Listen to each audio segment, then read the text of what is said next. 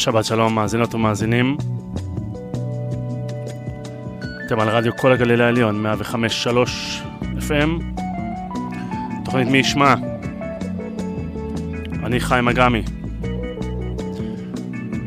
אנחנו יוצאים לטיול השבועי שלנו, כרגיל עם הסיפור השבועי. לסיפור שלנו הפעם קוראים העטלף, הציפורים וההולכים על ארבע.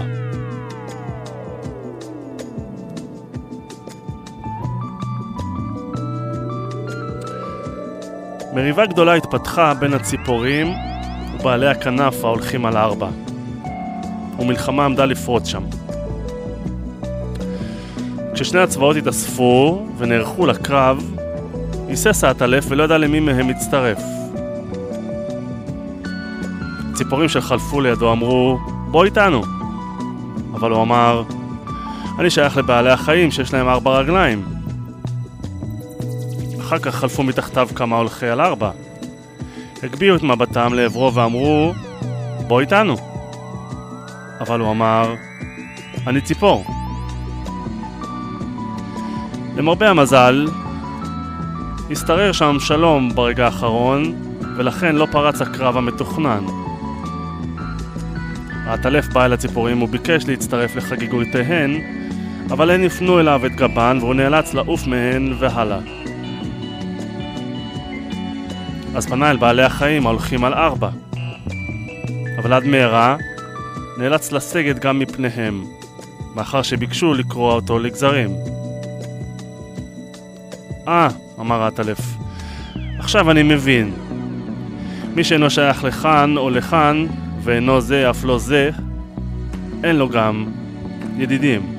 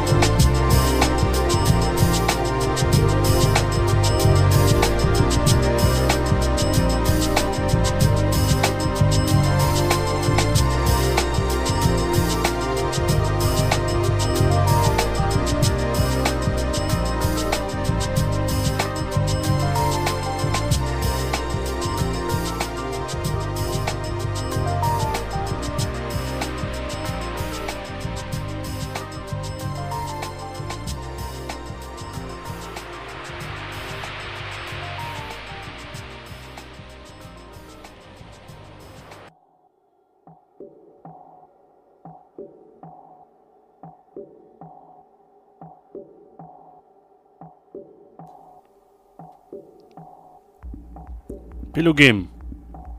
מאיר שלו.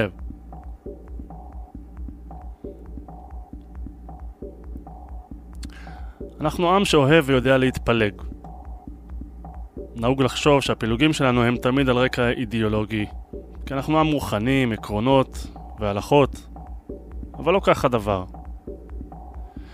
רשומים בתולדותינו אמנם כמה קרעים ופילוגים כאלה, כמו בתנועה הקיבוצית בשנות החמישים, וכמו בין החסידים ובין המתנגדים במזרח אירופה בסוף המאה ה-18, כמו המחלוקת בין הצדוקים והפרושים בתקופת בית שני, ובין האורתודוקסים והרפורמים בימינו. אבל הפילוג הראשון שלנו היה כלכלי וחומרי לגמרי.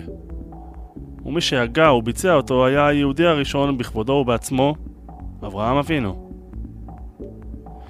בשולי הדברים אעיר שיש פה עוד עניין. אך הגיע אברהם ארצה וכבר ירד למצרים, ואיך שחזר משם, מיהר הוא התפלג מבין אחיו לוט. וככה ידעו כל הגרגשים והאמורים שיש גם יהודים, כי לפניו לא היו כאלה. כיוון שלאברהם עוד לא היה עם, הוא פילג את משפחתו. הציע ללוט לגור ולראות את צונו במקום אחר, על פי בחירתו. הם נפרדו בהסכמה הדדית, וכמו שאמרתי, לא בגלל חילוקי דעות בעניין גבולות הארץ המובטחת, למשל, אלא משיקולים פרקטיים. משפחות השניים נעשו עדה גדולה מדי, עם עדרים רבים מדי, והארץ לא יכלה לפרנס את כולם יחד. גם הפילוג הגדול בתולדותינו, זה שפירק את ממלכת דוד ושלמה ליהודה ולישראל, התרחש מסיבות כלכליות אחרי מות שלמה המלך. שלמה הטיל על העם מיסים כבדים, ושיעבד אותם לעבודות הבנייה ולחיי הפאר הפזרניים שלו.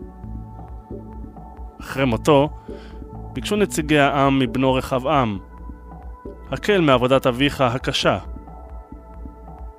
רחבעם ענה בתשובה הידועה, אבי ייסר אתכם בשוטים, ואני אייסר אתכם בעקרבים.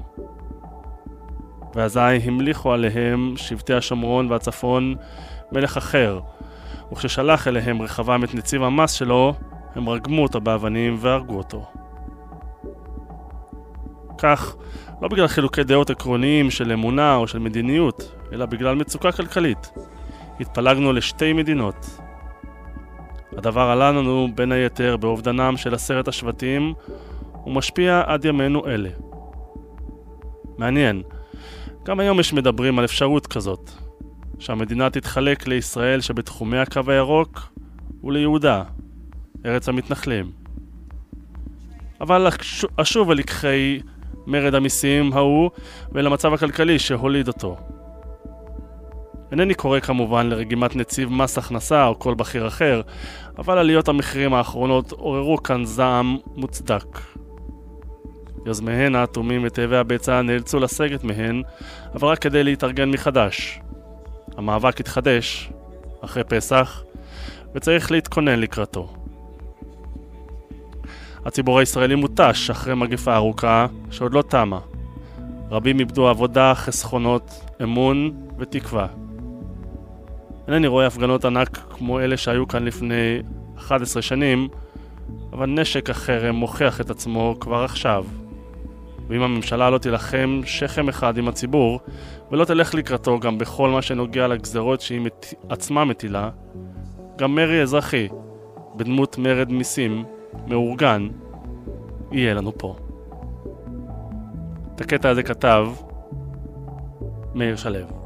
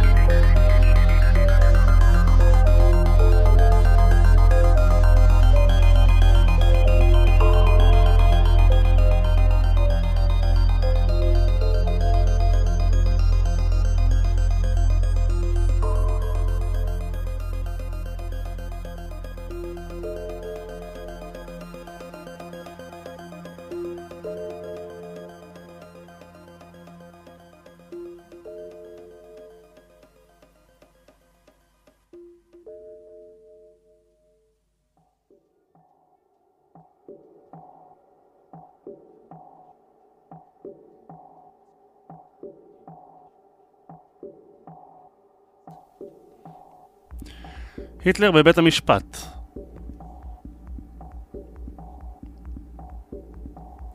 הוא היה איש קטן קומה ומקריח, בעל לחיים שמנמנות, עורך דין מיומן שזה זמן רב מגן על עלובי החיים.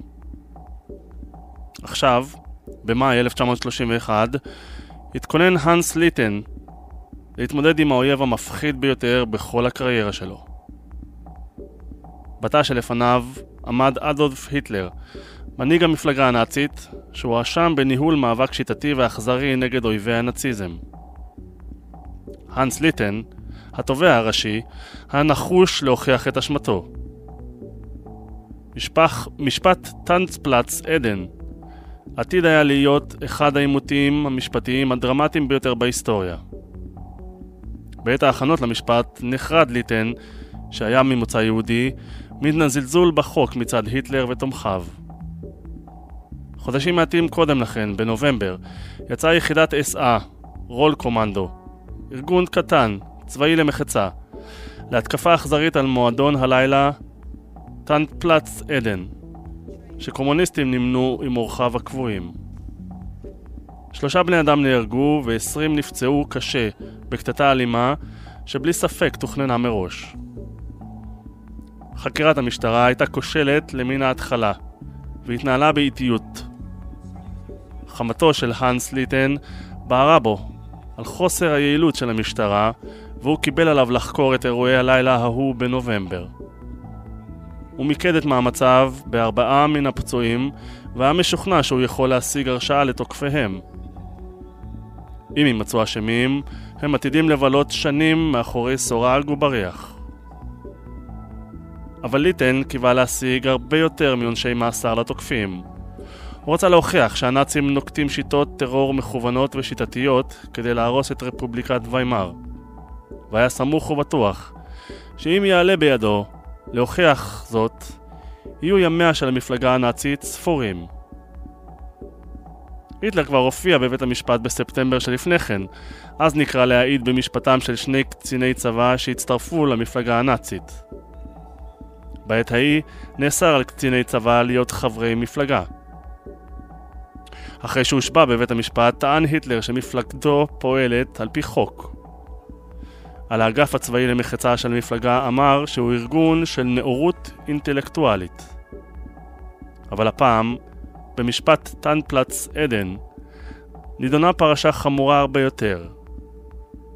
ליטן זימן את היטלר אל דוכן העדים ב-8 במאי 1931. הוא פתח בטענה שיחידת ה-SA, שטורם 33, שתקפה את טאנפלץ עדן, היא יחידה צבאית למחצה. ולא זו בלבד, אלא שההתקפה זכתה לתמיכתו המלאה של היטלר. היטלר היה זהיר, הוא ידע שהאנס ליטן הוא יריב רב עוצמה, שניחן באינטלקט מזהיר ובזיכרון כמעט צילומי.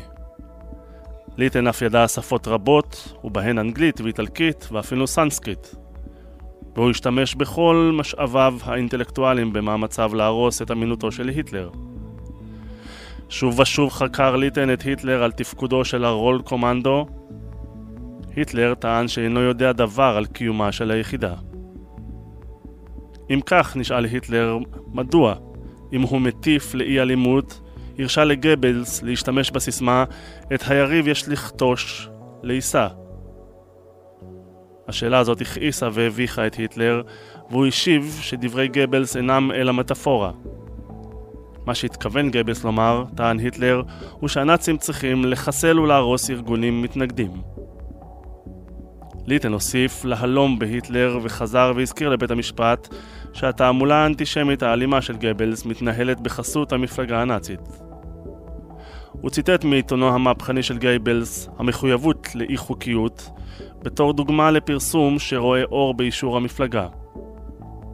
הנאצים, אמר ליטן, הם מפלגה שחרתה על דגלה את האלימות ואת פריעת החוק.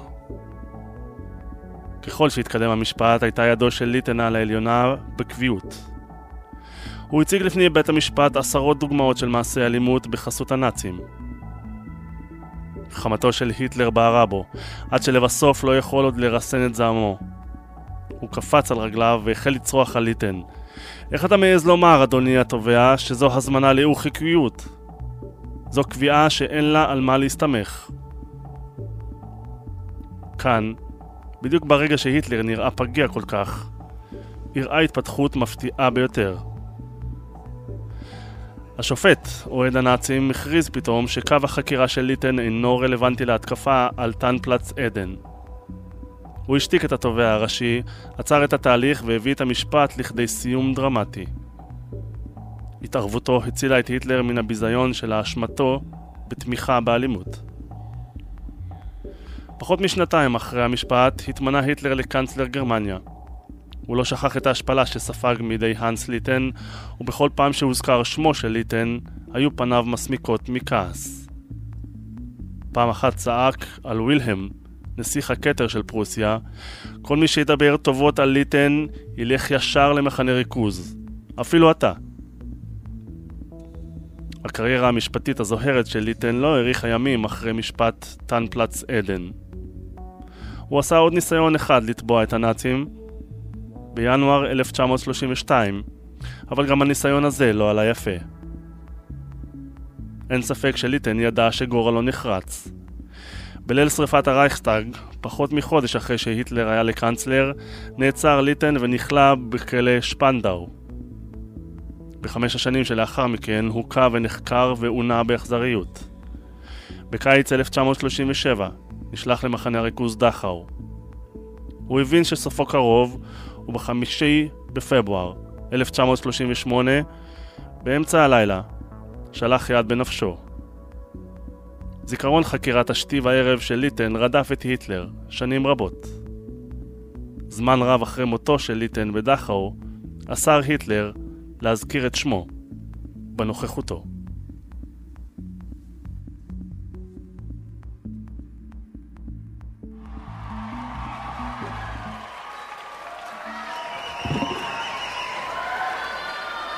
Live to the nation.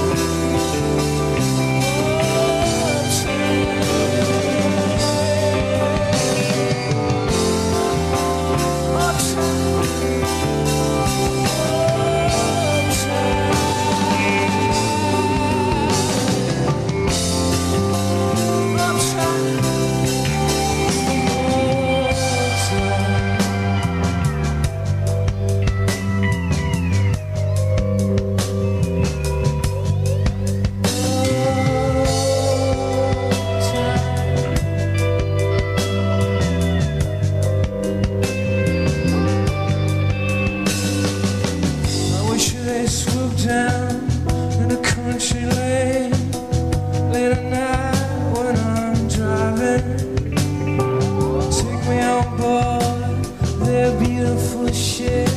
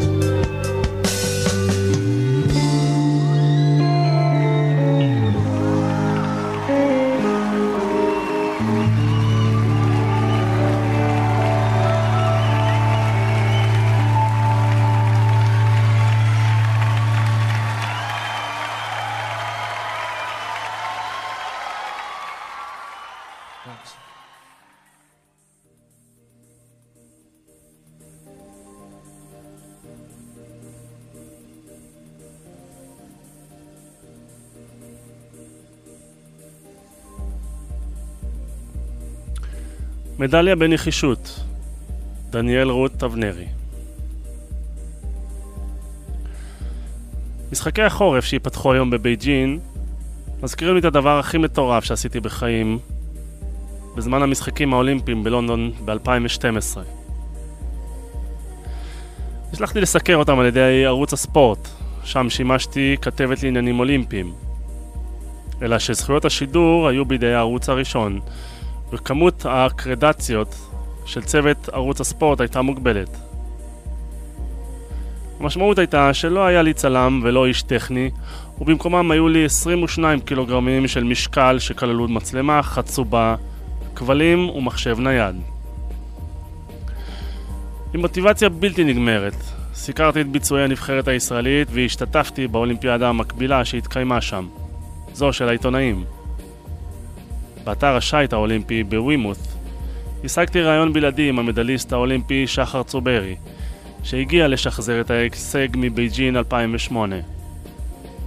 ליוויתי אותו בחזרה למגורי הספורטאים דרך שער גישה מיוחד, ובמקביל דיווחתי לערוץ שהכתבה בידיי ושאפשר לשדר פרומואים.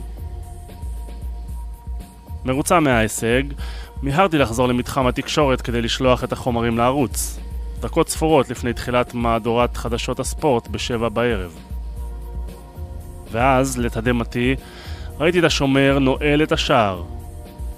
התברר שהשער הזה ננעל בשעה חמש בערב שעון לונדון, בעוד האחרים ננעלו רק בלילה.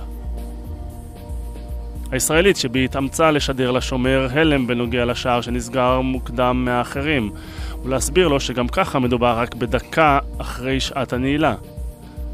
אבל אירופה היא אירופה. בכל השכנועים, החיוכים והחנופה שבעולם לא עזרו.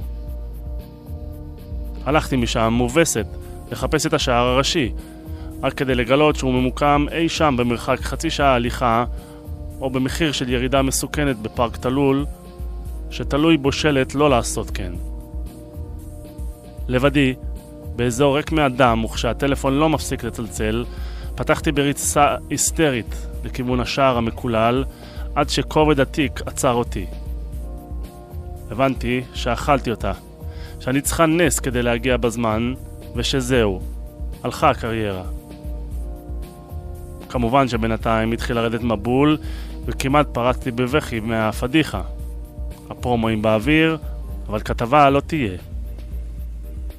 הסתכלתי, הסתכלתי לשמיים ואמרתי לעצמי שאם יש אלוהים, זה הזמן שלו להופיע. אלוהים אמנם לא הופיע, אבל הוא כנראה שמע את קולי, שכן לפתע ראיתי מולי קלנועית שהפעילה גברת לא צעירה. הסתערתי עליה, שמתי את התיק ודרשתי ממנה להעביר אותו לשער הראשי. הגברת שחשבה שאני שודדת התחילה לצעוק הלפ! הלפ! בזמן שאני תופסת את כתפיה וצועקת Now! Now! אחרי דקה ארוכה של פאניקה, הצלחתי להסביר לה שאני לא שודדת. וכדי להגיע בעצמי לשער, נשכבתי על הדשא והתגלגלתי בגבעה התלולה שהייתה שם. צוות המקום, שראה על הדשא צעירה חבולה בז'קט לבן שהפך מוכתם בדם, רץ אליי עם אלונקה, ויצרתי מהומה בכניסה למתחם האולימפי. התעלמתי מהדרמה, נשקתי למצחה המזיע של נהגת הקלנועית, והתפרצתי צולעת למרכז התקשורת. הכתבה שודרה בזמן.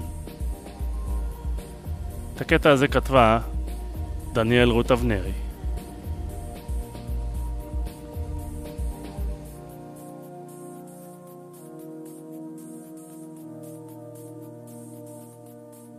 You and me were meant to be walking free in harmony. One fine day we'll fly away. Don't you know that Rome wasn't built in a day? Hey, hey, hey.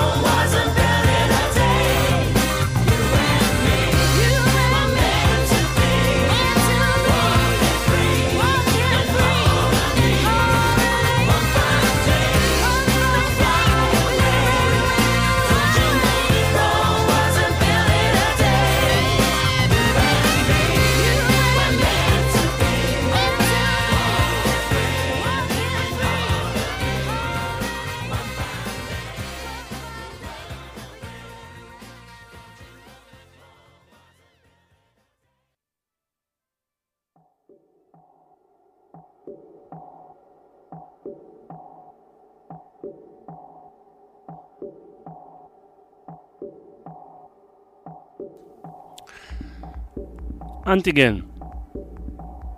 אברי גלעד.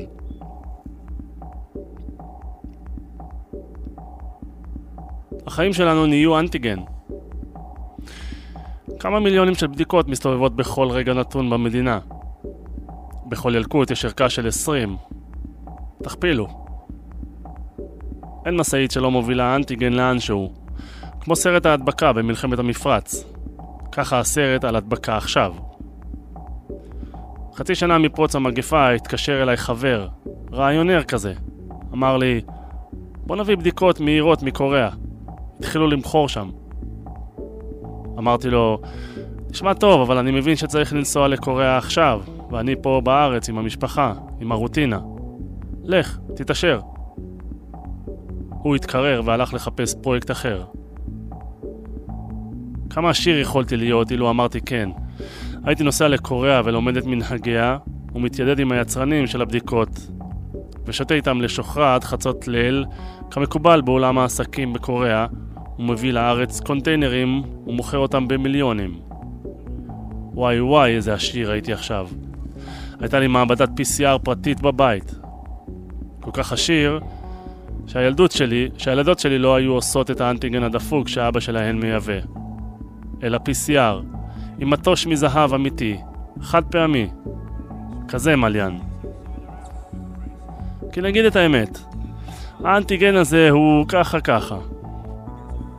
זכיתי להיות בבית שכולם בו מאומתים ואף חולים, וחזיתי מבשר נחיריי את פלאי בדיקת האנטיגן. הרגשתי לא טוב, חום, קור, שחור, לבן. עשיתי בדיקונת. שלילי. סבבה. עובר יום, אני מרוח במיטה, כנוע מול הנגיף. גם קצת נהנה מזה. מנוחה שלמה. עושה בדיקה שלילית. לא מאמין לזה. עושה באותו רגע, PCR. התוצאה מגיעה, חיובית. הולך לאנטיגן, עושה חיובי. מכך אני למד שהאנטיגן חושש מהתחייבויות. אם שומע שיש חיובי מה-PCR, הוא ממהר לאשר. אם לא, מחכים. אף אחד לא מת מהמתנה קטנה לתשובה חיובית. או שכן. כי כשצריך את הבדיקה היא לא עובדת בימים הראשונים. אחר כך כבר מרגישים משהו ואפשר להיזהר. ואז היא חיובית ימים ארוכים אחרי שיוצאים חוקית מהבידוד. כלומר, ממשיכים להיות מדביקנים לאחר שמשתחררים על פי המתווה. אז מה הטעם בבדיקה אם לא שומעים לה? המדינה שופכת מיליארדים על בדיקה שלא מתאימה למציאות. לא חרם? זו מין הונאה עצמית שאנחנו עושים משהו, הנה, אנחנו מוציאים הון עתק, אבל אין בה שום תועלת. בשלב הזה צריך לדעתי לעצור את הבדיקות, לחסוך את הכסף, לבנות מחלקות אשפוז המוניות לגלים העתידיים, להכשיר צוותים, להכין קיבולת למפולת. זה הרבה כסף הבדיקות האלה, והוא היה יכול להיות שלי. את הקטע הזה כתב אברי גלעד.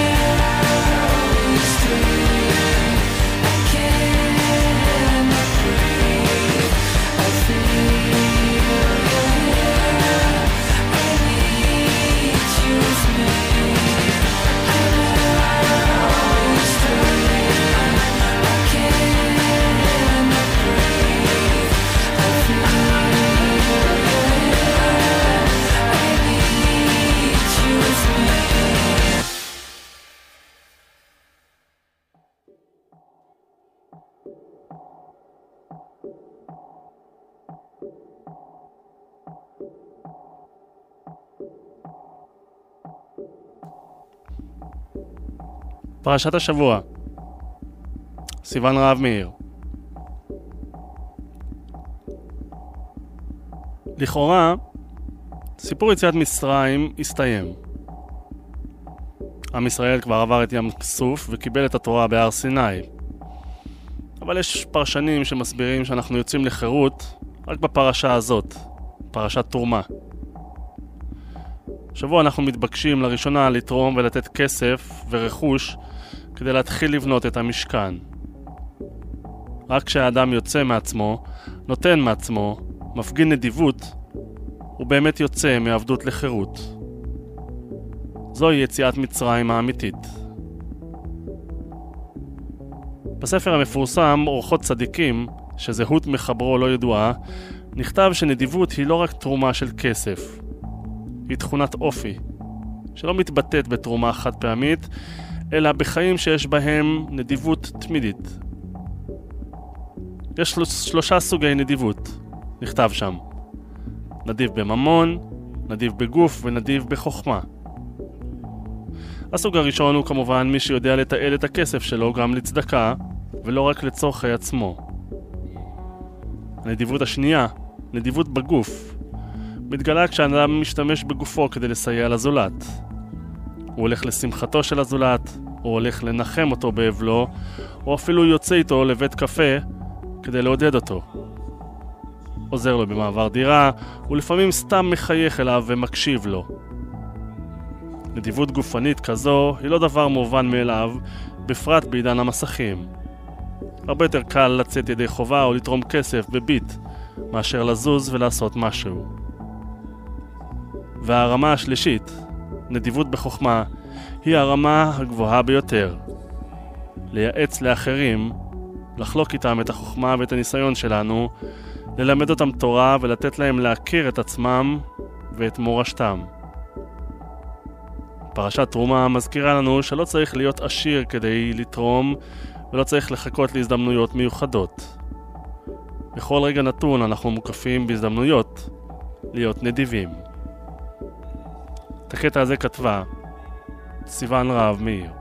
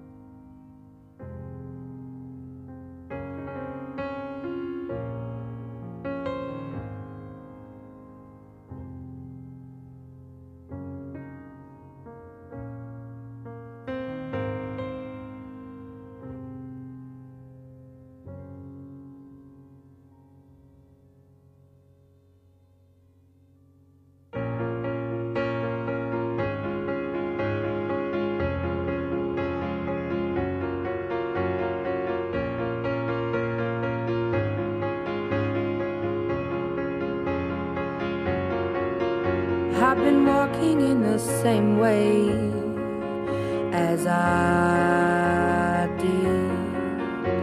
And missing out the cracks in the pavement and tutting my heel and strutting my feet. Is there anything I can do for you, dear?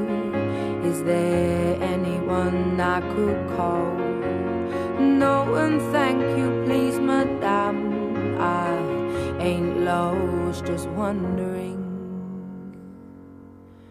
Round my hometown,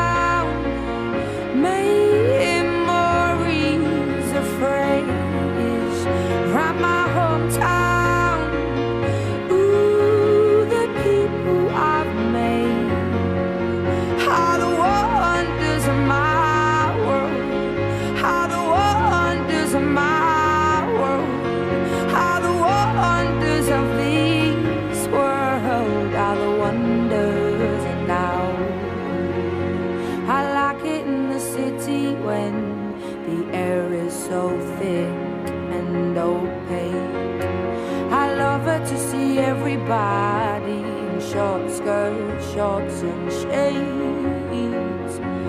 I like it in the city when two worlds collide. You get the people and the government, everybody taking different sides. Shows that we ain't gonna stand shit. Shows that we are united. Shows that we ain't gonna take it. Shows that we ain't gonna stand shit. Shows that we are united. Round my hometown,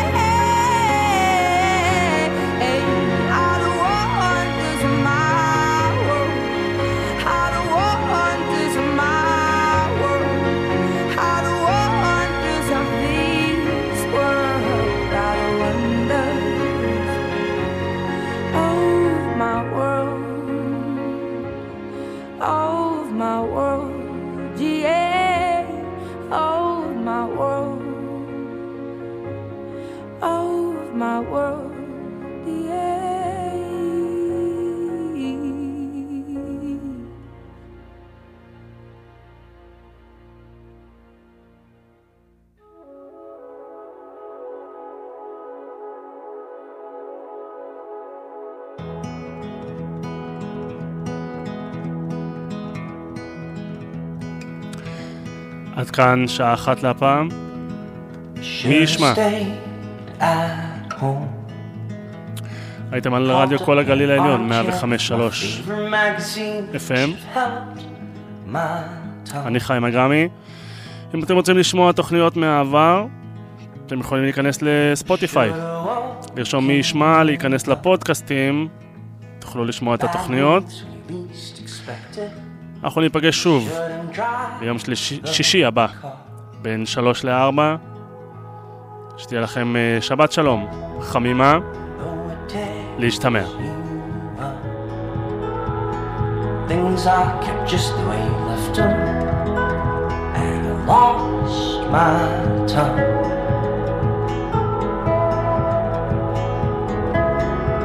Go get an early start. Room for subtle accusations. There's still a long way down. And I told you you'd be there for me. I told you that you'd follow me down. I told you to beware of me. I told you that you'd follow me